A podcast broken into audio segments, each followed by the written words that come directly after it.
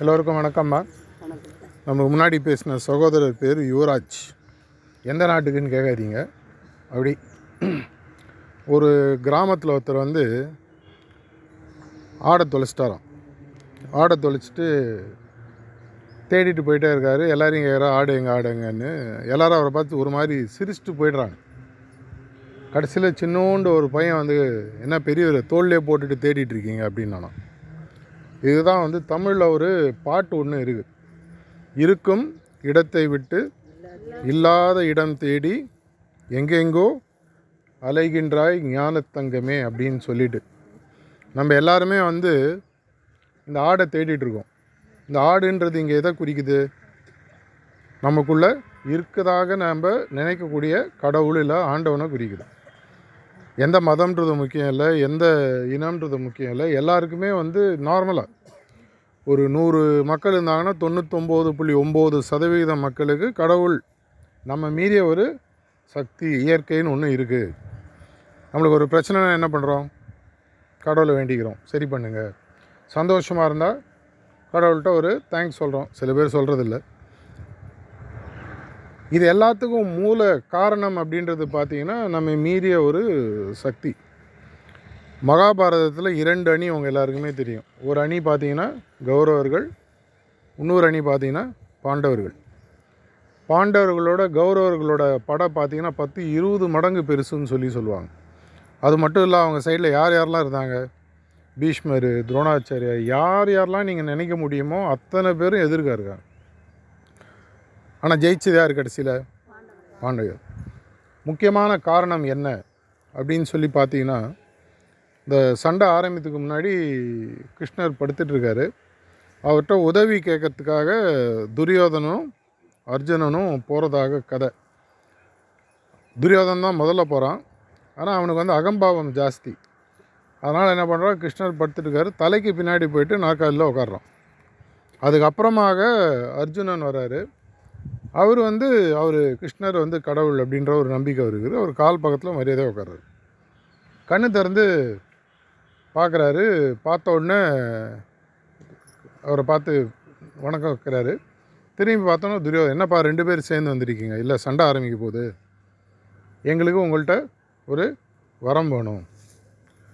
கிருஷ்ணருக்கு இது தர்ம சங்கடமான இல்லை அவருக்கு தெரியும் துரியோதன் தான் ஃபஸ்ட்டு வந்தான். நம்ம ஊர் பழக்கம்படி ஃபஸ்ட்டு வந்தவங்களுக்கு தான் என்ன வேணுன்றதை கொடுக்கணும். ஸோ அப்போ அவர் வந்து ஆனால் உஷாராக என்ன பண்ணுறாரு சொல்கிறாரு நான் கண்ணு திறந்து பார்த்தவோ துரியோதனன் என் கண்ணில் படல. அர்ஜுனன் தான் என் கண்ணில் பட்டான். அதனால் அர்ஜுனனுக்கு தான் முதல்ல வரோம். உனக்கு என்னப்பா வேணும்? துரியோதனுக்கு பயம் வந்துச்சு. என்னடா வேணும்னு சொல்லிட்டு. அப்போ சொல்கிறாரு உங்கள் இருவருக்கும் ரெண்டு ஆப்ஷன் கொடுக்குறேன்.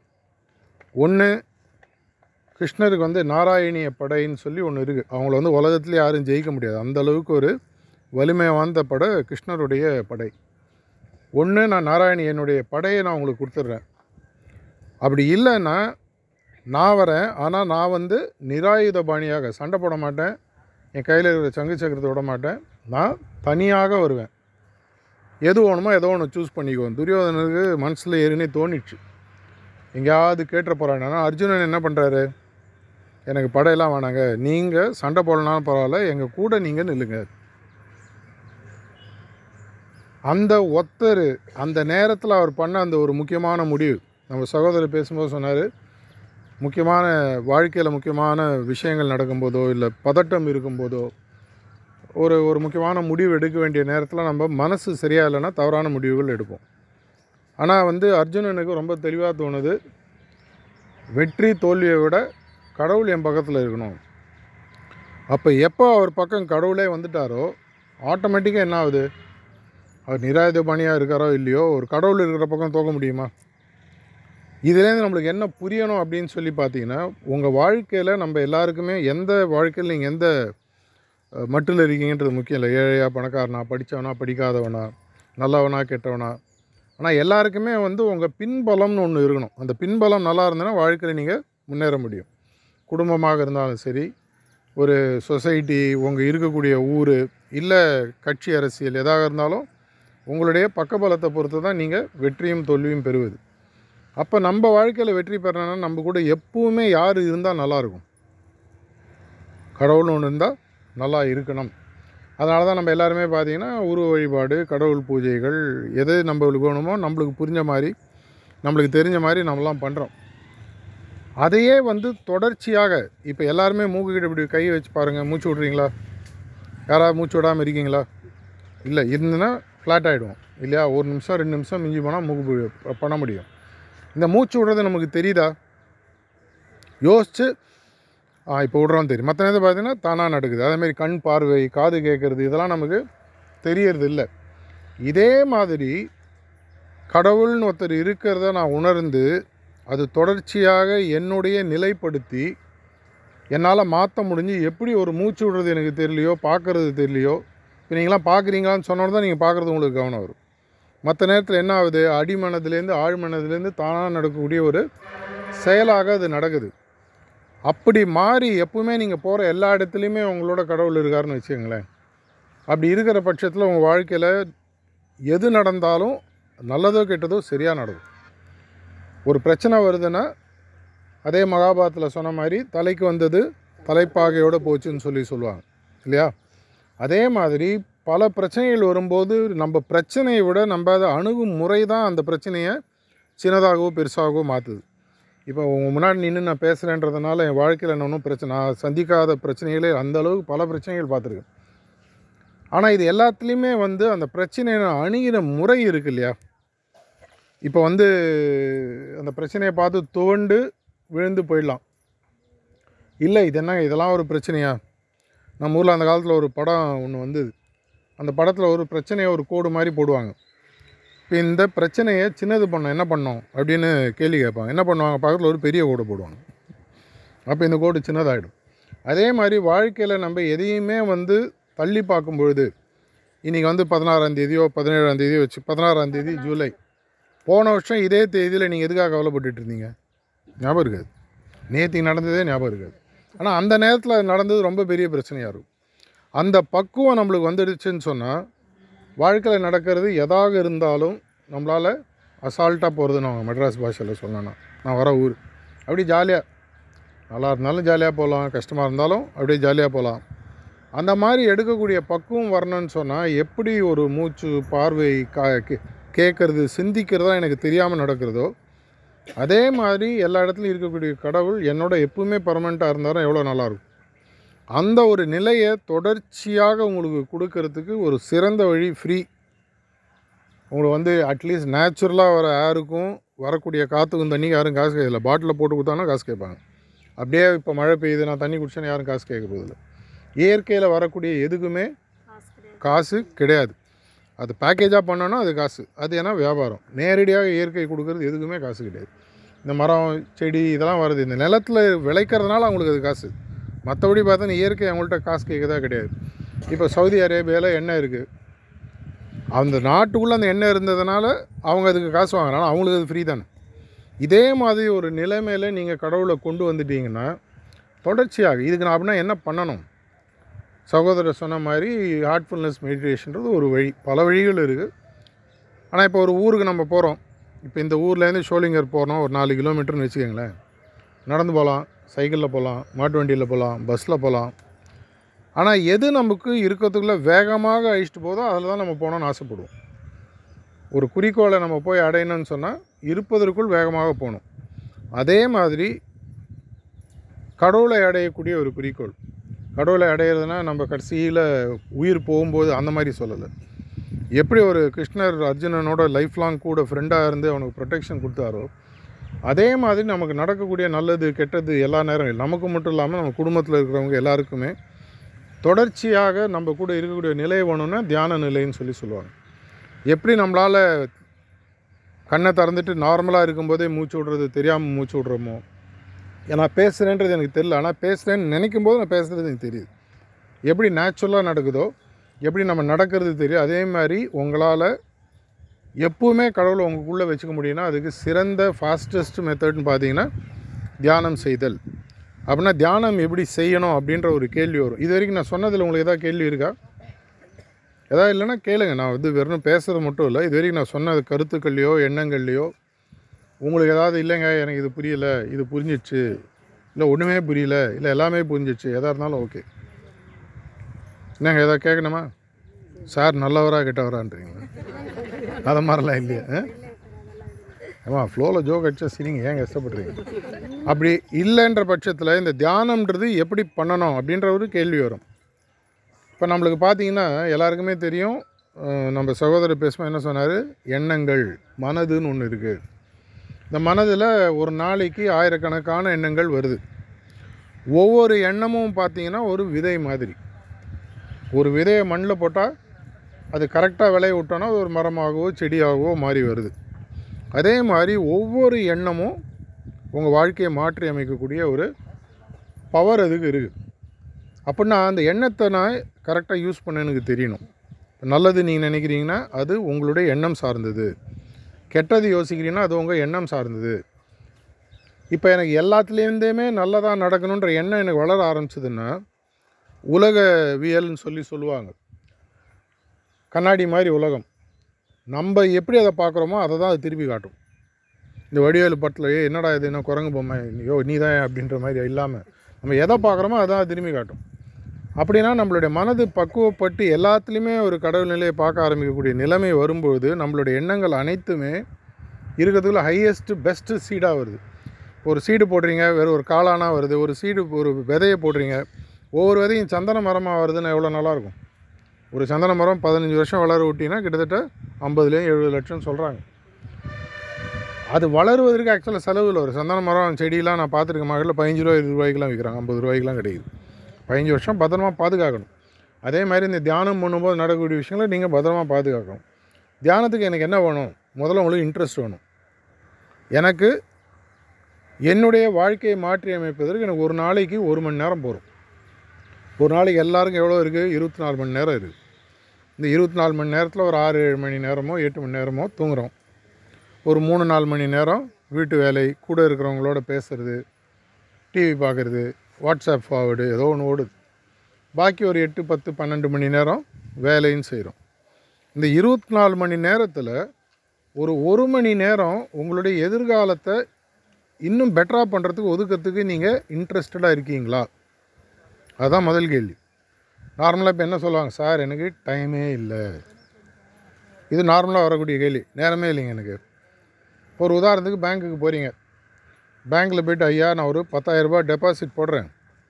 இன்ட்ரெஸ்ட் எவ்வளோ கொடுப்பீங்கன்னு கேட்டால் ஏதோ ஆறு பர்சன்ட் ஏழு பர்சன்ட்னு சொல்கிறான் அப்போ நீங்கள் சொல்கிறீங்க நான் வந்து டெபாசிட் ஒரு அஞ்சு வருஷம் கழிச்சு போடுறேன். ஆனால் இன்ட்ரெஸ்ட் இன்னிலேருந்தே கொடுத்துருங்கன்னா என்ன சொல்லுவான்? நீ என்ன லூஸா முதல்ல பணத்தை கொண்டாடுவான் பணமும் நேரமும் ஒரே மாதிரி. முதல்ல நம்ம போட்டால் தான் அது திரும்பி கொடுக்கும். எனக்கு நேரம் கிடச்சோன்னே நான் நேரத்தை போடுறேன்னு சொன்னால் அது கிடைக்கவே கிடைக்காது. அதில் ஓஞ்சு கடலில் குளிக்கிற மாதிரி. இப்படி தான் நாங்கள் நிறைய பேர்கிட்ட முதல்ல ஆரம்பிங்க நேரம் இல்லைன்னுவாங்க. அதுக்கப்புறம் அவங்களுக்கு புரிய புரிய பார்த்தோன்னே அவ்வளோ நேரம் அவங்களுக்கு இருக்குது எல்லாருக்குமே பார்த்தீங்கன்னா நம்மலாம் வந்து நிறைய நேரம் வேஸ்ட் பண்ணுறோம் இல்லைன்னா யாராலையும் சொல்ல முடியாது. அதுலேருந்து ஒரு ஒரு மணி நேரம். இந்த ஒரு மணி நேரம் என்ன பண்ண போகிறோம் தியானம்னு ஒன்று பண்ணுவோம் சித்திகரிப்புன்னு ஒன்று பண்ணுவோம் பிரார்த்தனைன்னு ஒன்று பண்ணுவோம். அது என்னன்றது போக போக நம்மளுடைய கூட அந்த டீச்சர்ஸ் இல்லை ப்ரிசப்டர்ஸ் ஆசிரியர்கள் தியானம் சொல்லிக் கொடுக்கக்கூடிய ஒரு பயிற்சியாளர்கள் சொல்லித் தருவாங்க. காத்தால் எழுந்தோடனே எப்போ நீங்கள் ஃப்ரீயாக இருக்கீங்களோ ஒரு பதினஞ்சு இருபது நிமிஷம். ஹார்ட்ஃபுல்னஸ் மெடிடேஷன் அது எப்படின்றத நெக்ஸ்ட்டு நம்ம பண்ணி பார்க்க போகிறோம் அதேமாரி சாயங்காலம் நார்மலாக நீங்கள் பாத்திரம்லாம் தேய்ச்சி வச்சுட்டு அதுக்கப்புறம் தான் மறுநாளைக்கு நம்ம படுத்துட்டு அப்புறம் மறுநாள் இல்லைன்னா கார்த்தால் என்ன ஆகும் பாத்திரம்? அழுக்காக இருக்கும் அதில் பால் காய்ச்சினா திரிஞ்சு போயிடும். அப்போ என்ன பண்ணுறோம் சுத்திகெல்லாம் பண்ணிவிட்டு அதே மாதிரி நம்மளுடைய மனசில் அன்னி இன்னைக்கு நடக்கக்கூடிய விஷயங்கள் பதிவுகளை உருவாக்குது. இப்போ நான் நடந்து போகிறேன் பார்த்தீங்கன்னா காலில் மண் இருக்கும் இல்லையா? வீட்டுக்குள்ளே போகும்போது என்ன பண்ணுவோம்? கழுவிட்டு போகிறோம் எல்லாம் நார்மலாக தெரிஞ்சுது. ஷட்டில் இப்போ போகும்போது ஏதோ விழுந்துருது. க்ளீன் பண்ணி எடுக்கிறோம். இல்லைன்னா அப்படியே போயிடும். இதே மாதிரி அன்னன்னைக்கு எனக்கு நடந்த பிரச்சனைகளும் விஷயங்களும் என்னுடைய மனசை விட்டு நான் ரிமூவ் பண்ணிடுறேன். எப்படி நீங்கள் ஒரு பாத்திரத்தையோ தேய்க்கிறீங்களோ துணியை துவைக்கிறீங்களோ அதே மாதிரி என்னுடைய மனசில் இருக்கக்கூடிய பதிவுகள். வீட்டில் கண்ணாடியில் அழுக்காக இருந்தால் சாயங்காலம் தொடச்சிடுவோம். இல்லைன்னா காத்தால் அப்படியே பதிஞ்சு போய் கண்ணாடி இருக்கிற இடமே தெரியாது. அப்படியே ப்ரௌனாக மாறிடும் இல்லையா? அதே மாதிரி சுத்திகரிப்புன்னு ஒன்று பண்ணுறோம் அதே மாதிரி படுக்கிறதுக்கு முன்னாடி ஒரு அஞ்சு நிமிஷம் பிரார்த்தனைன்னு சொல்லி பண்ணுறோம் எதுக்காக பிரார்த்தனை? எல்லா இடத்துலையும் இருக்கிற கடவுளோட படுக்கிறதுக்கு முன்னாடி கனெக்ட் பண்ணிவிட்டு தூங்குறோம். எதற்காக தூங்குகிறோம் அப்படின்னு சொல்லி அந்த மாதிரி பண்ணுறோன்னு சொல்லி பார்த்தீங்கன்னா நம்மளோட ஆழ்நிலை மனதில் வந்து பல விஷயங்கள் தூக்கத்தில் நடக்கிறதா கண்டுபிடிச்சிருக்காங்க விஞ்ஞானிகள்லாம். அதில் ஒரு முக்கியமான ஒன்று உங்களுடைய ஆழ்நிலை மனது எந்த அளவுக்கு ஒரு உயரிய நிலையில் இருக்கோ அந்த அளவுக்கு உங்களுடைய வாழ்க்கை மாறி அமையிறதா கண்டுபிடிச்சிருக்காங்க. பவர் ஆஃப் பாசிட்டிவ் திங்கிங் நேர்மறை எண்ணங்களுடைய சக்தின்னு சொல்லி சொல்லுவாங்க. அந்த ஒரு நைட்டு பிரார்த்தனை பண்ணிட்டு தூங்கும் பொழுது ஒன்று உங்களுடைய தூக்கம் வந்து நல்லா சிறப்பாக இருக்கும். தூக்கத்தில் படிச்சீங்கன்னா அஞ்சு லெவல் இருக்குது லோயஸ்ட் லெவலில் ஹையஸ்ட் டெல்டா லெவல்னு சொல்லுவாங்க. அது வரைக்கும் வெவ்வேறு லெவலில் நிறையா பேர் வேலை செய்கிறவங்களுக்கு பணக்காரங்களோ ஏழைங்களோ ஒரு நாற்பது வயசு தாண்டிடுச்சுன்னா முக்கியமான பிரச்சனை பார்த்தீங்கன்னா படுத்தா தூக்கம் வரல. எனக்கு இப்படி இப்படி விட்டீங்கன்னா ரெண்டு நிமிஷத்தில் தூங்கி காட்டுவேன் நான். நிஜமாகவே அதாவது எப்போ அந்த மாதிரி ஒரு ஒரு மைண்டு ரிலாக்ஸ்டாக இருக்கக்கூடிய நிலைமை. அந்த ஒரு பிரார்த்தனைன்னு சொல்லி படுக்கும்போது பார்த்திங்கன்னா மைண்டு அவ்வளோ ரிலாக்ஸ்டாக உங்களால் தூங்க முடியும். குவாலிட்டி ஆஃப் ஸ்லீப்புன்னு சொல்லி சொல்லுவாங்க. அது வந்து நீங்கள் அஞ்சு மணி நேரம் தூங்கினா கூட விவேகானந்தர் ஒரு மணி நேரம் தான் தூங்குவாராம். ஆனால் அவருடைய ஒரு மணி நேரம் தூக்கன்றது ஆறு மணி நேரம் தூக்கத்துக்கு சமானன்னு ஒரு இடத்துல சொல்கிறார் ஏன்னா அவர் தூங்கும் விதம். தூங்கும்போது கண்ட்ரோலில் என்ன பண்ணுறோம் மேலே மேலே இருக்கிறோம் பார்த்துவான்னு அவன்கிட்ட கொடுத்துட்றோம். காத்தால் திரும்பி வாபஸ் வாங்கி நம்ம கண்டினியூ பண்ணுறோம் ஸோ மூணே மூணு பயிற்சி தான் மொத்தம். பார்த்திங்கன்னா தியானம் சுத்திகரிப்பு பிரார்த்தனை. இதை மூணுத்தை பண்ணுறது உங்களுக்கு மேக்ஸிமம் ஒரு நாளைக்கு ஒரு மணி நேரம் ஆகும். ஆனால் இந்த ஒரு மணி நேரன்றது எப்படி ஒரு பேங்க்கில் நீங்கள் ஒரு பத்து ரூபா போட்டால் ஆறு பர்சன்ட் இன்ட்ரெஸ்ட் கொடுக்குறாங்களோ இந்த ஒரு மணி நேரன்றது உங்களுக்கு ஆறு பர்சன்ட் இல்லை அறுபது அறநூறு பர்சண்ட்டாக திரும்பி வரும். பல விஷயங்களில். நீங்கள் செய்யக்கூடிய செயல்களினுடைய பரிணாமம் வந்து வேறு மாதிரி இருக்கும். அதனுடைய பவர் பார்த்தீங்கன்னா வேறு மாதிரி இருக்கும். இதெல்லாம் நடக்குமானா நடக்கலாம். நடக்கலனாலும் பரவாயில்ல. ஒன்றுமே இல்லைனாலும் எது நடந்தாலும் மனசு நிம்மதியாக இருக்கக்கூடிய ஒரு நிலைமைக்கு அது கொண்டு செல்லும். ரொம்ப சிம்பிளாக அதை எப்படி பண்ண போகிறோம் எல்லா இடத்துலையும் கடவுள் இருக்கார். மூச்சு காற்று எல்லா இடத்துலையும் இருக்குது எங்கிட்ட இருக்கிறதுக்குள்ளே நியரஸ்ட் காற்று எங்கே இருக்குது என்னுடைய நுரையீரல் லங்ஸில் இருக்கு இல்லையா? இங்கே தானே இருக்குது வருது இல்லையா? அப்போது இந்த மூச்சை நான் வெளியில் தேடணுமா? உள்ளே இருக்கிற மூச்சை வச்சு நான் இன்னும் பெட்டராக உயிர் வாழணுமா? உள்ளே இருக்கிறத வச்சு மு- அப்படின்னா எல்லா இடத்துலையும் கடவுள் இருக்கார். எப்படி வந்து பல புராணங்களில் படிக்கிறோமோ கல்லிலும் இருப்பார் தூணிலும் இருப்பார் துரும்பிலும் இருப்பார்ன்ற மாதிரி நம்மள்ட்ட இருக்கார் அந்த தியானம் எல்லா இடத்துலையும் இருக்கக்கூடாது. என்னுடைய கடவுள் எங்கிட்டே இருக்காருன்றதை உணர்ந்து அவர் மேலே தியானம் பண்ணி மெதுவாக நம்ம நம்மளுடைய வாழ்க்கை முறையை மாற்றிக்கிறோம் ஒன்று மட்டும் நம்ம வாழ்க்கையில் நிச்சயம் கிடையாதுங்க. ஒருத்தருக்கு கிடைக்கக்கூடிய வாழ்க்கை இன்னொருத்தருக்கு கிடைக்காது. ஒருத்தர் பணக்காரர் இருப்பார் ஒருத்தர் ஏழையாக இருப்பார். ஒருத்தர் ஒருத்தருக்கு வந்து உறவு முறை சரியாக இருக்கும் ஒருத்தர் உறவு முறை சரியாக இருக்காது. சில பேருக்கு எல்லாருக்கும் பக்கத்து வீட்டுக்காரனோட எப்போ பாரு பிரச்சனையாக இருக்கும். இது மாதிரி எல்லாருக்குமே எல்லாமே அமையாது. ஆனால் ஒன்று மட்டும் உங்களால் அமைக்க முடியும். உங்களுடைய மனதினுடைய கட்டமைப்பை உங்களால் மாற்றி அமைக்க முடியும். அது எங்கேயில் தான் இருக்குது இப்போ இப்போ அந்த அம்மா நான் சொல்கிறத கேட்குறாங்க இல்லையான்றது அவங்க பிரச்சனை. ஆனால் நான் என்ன சொல்கிறேன்றது என்கிட்ட கண்ட்ரோலில் இருக்குது என்னுடைய சிந்தனைகளை என்னோடய கண்ட்ரோலில் கொண்டு முடியும். என்னுடைய மனதில் நடக்கக்கூடிய விஷயங்களை என்னோடய கண்ட்ரோலில் கொண்டு முடியும். அதுக்கு தியானம் ஒரு சிறந்த பயிற்சி.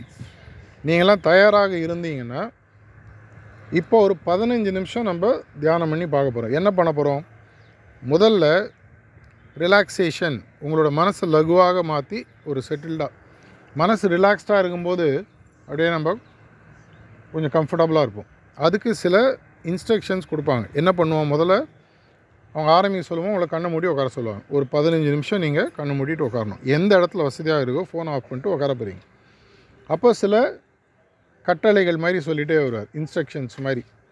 அதை அப்படியே நீங்கள் மனசுக்குள்ளே உருவகப்படுத்தி பார்த்துக்கோங்க இப்போ தரையிலேருந்து ஒரு சக்தி வருதுன்னா அது அப்படியே கண்ணை மூடிட்டு அப்படியே அந்த ஸ்டேட்டை உள்ளே நீங்கள் கனவுப்படுத்தி குழந்தைங்களே அதை நல்லா பண்ணும்.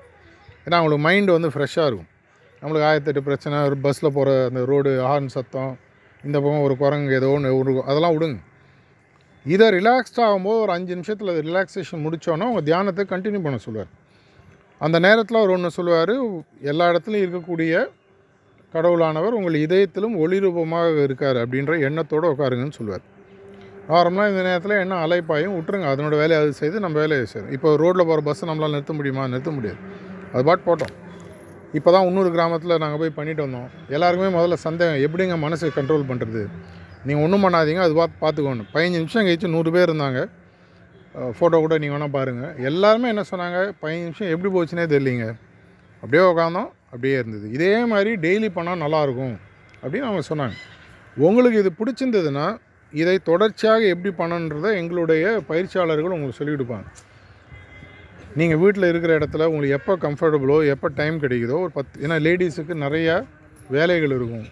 சம்பாதிக்கணும் சமைக்கணும் குழந்தைங்கள பார்த்துக்கணும். எவ்வளோ விஷயங்கள் பிரச்சனைகள் இருக்குது இதை மீறி எப்போ உங்களுக்கு டைம் கிடைக்குதோ காத்தால ஆறு மணி கிடைக்குதா பண்ணுங்கள் மத்தியானம் பன்னெண்டு மணி கிடைக்குதா பண்ணுங்கள் வேலையை முடிச்சுட்டு சாப்பிட்டுட்டு ஒரு பதினஞ்சு நிமிஷம் உட்காரீங்களா அப்போ பண்ணுங்கள் ஒரு இருபது நிமிஷம் தியானம் ஒரு பதினஞ்சு நிமிஷம் சுத்திகரிப்பு அஞ்சு பத்து நிமிஷம் பிரார்த்தனை இப்படின்னு ஆரம்பிங்க போக போக உங்களுக்கே அதனுடைய டேஸ்ட்டு புரிய ஆரம்பிக்கும்.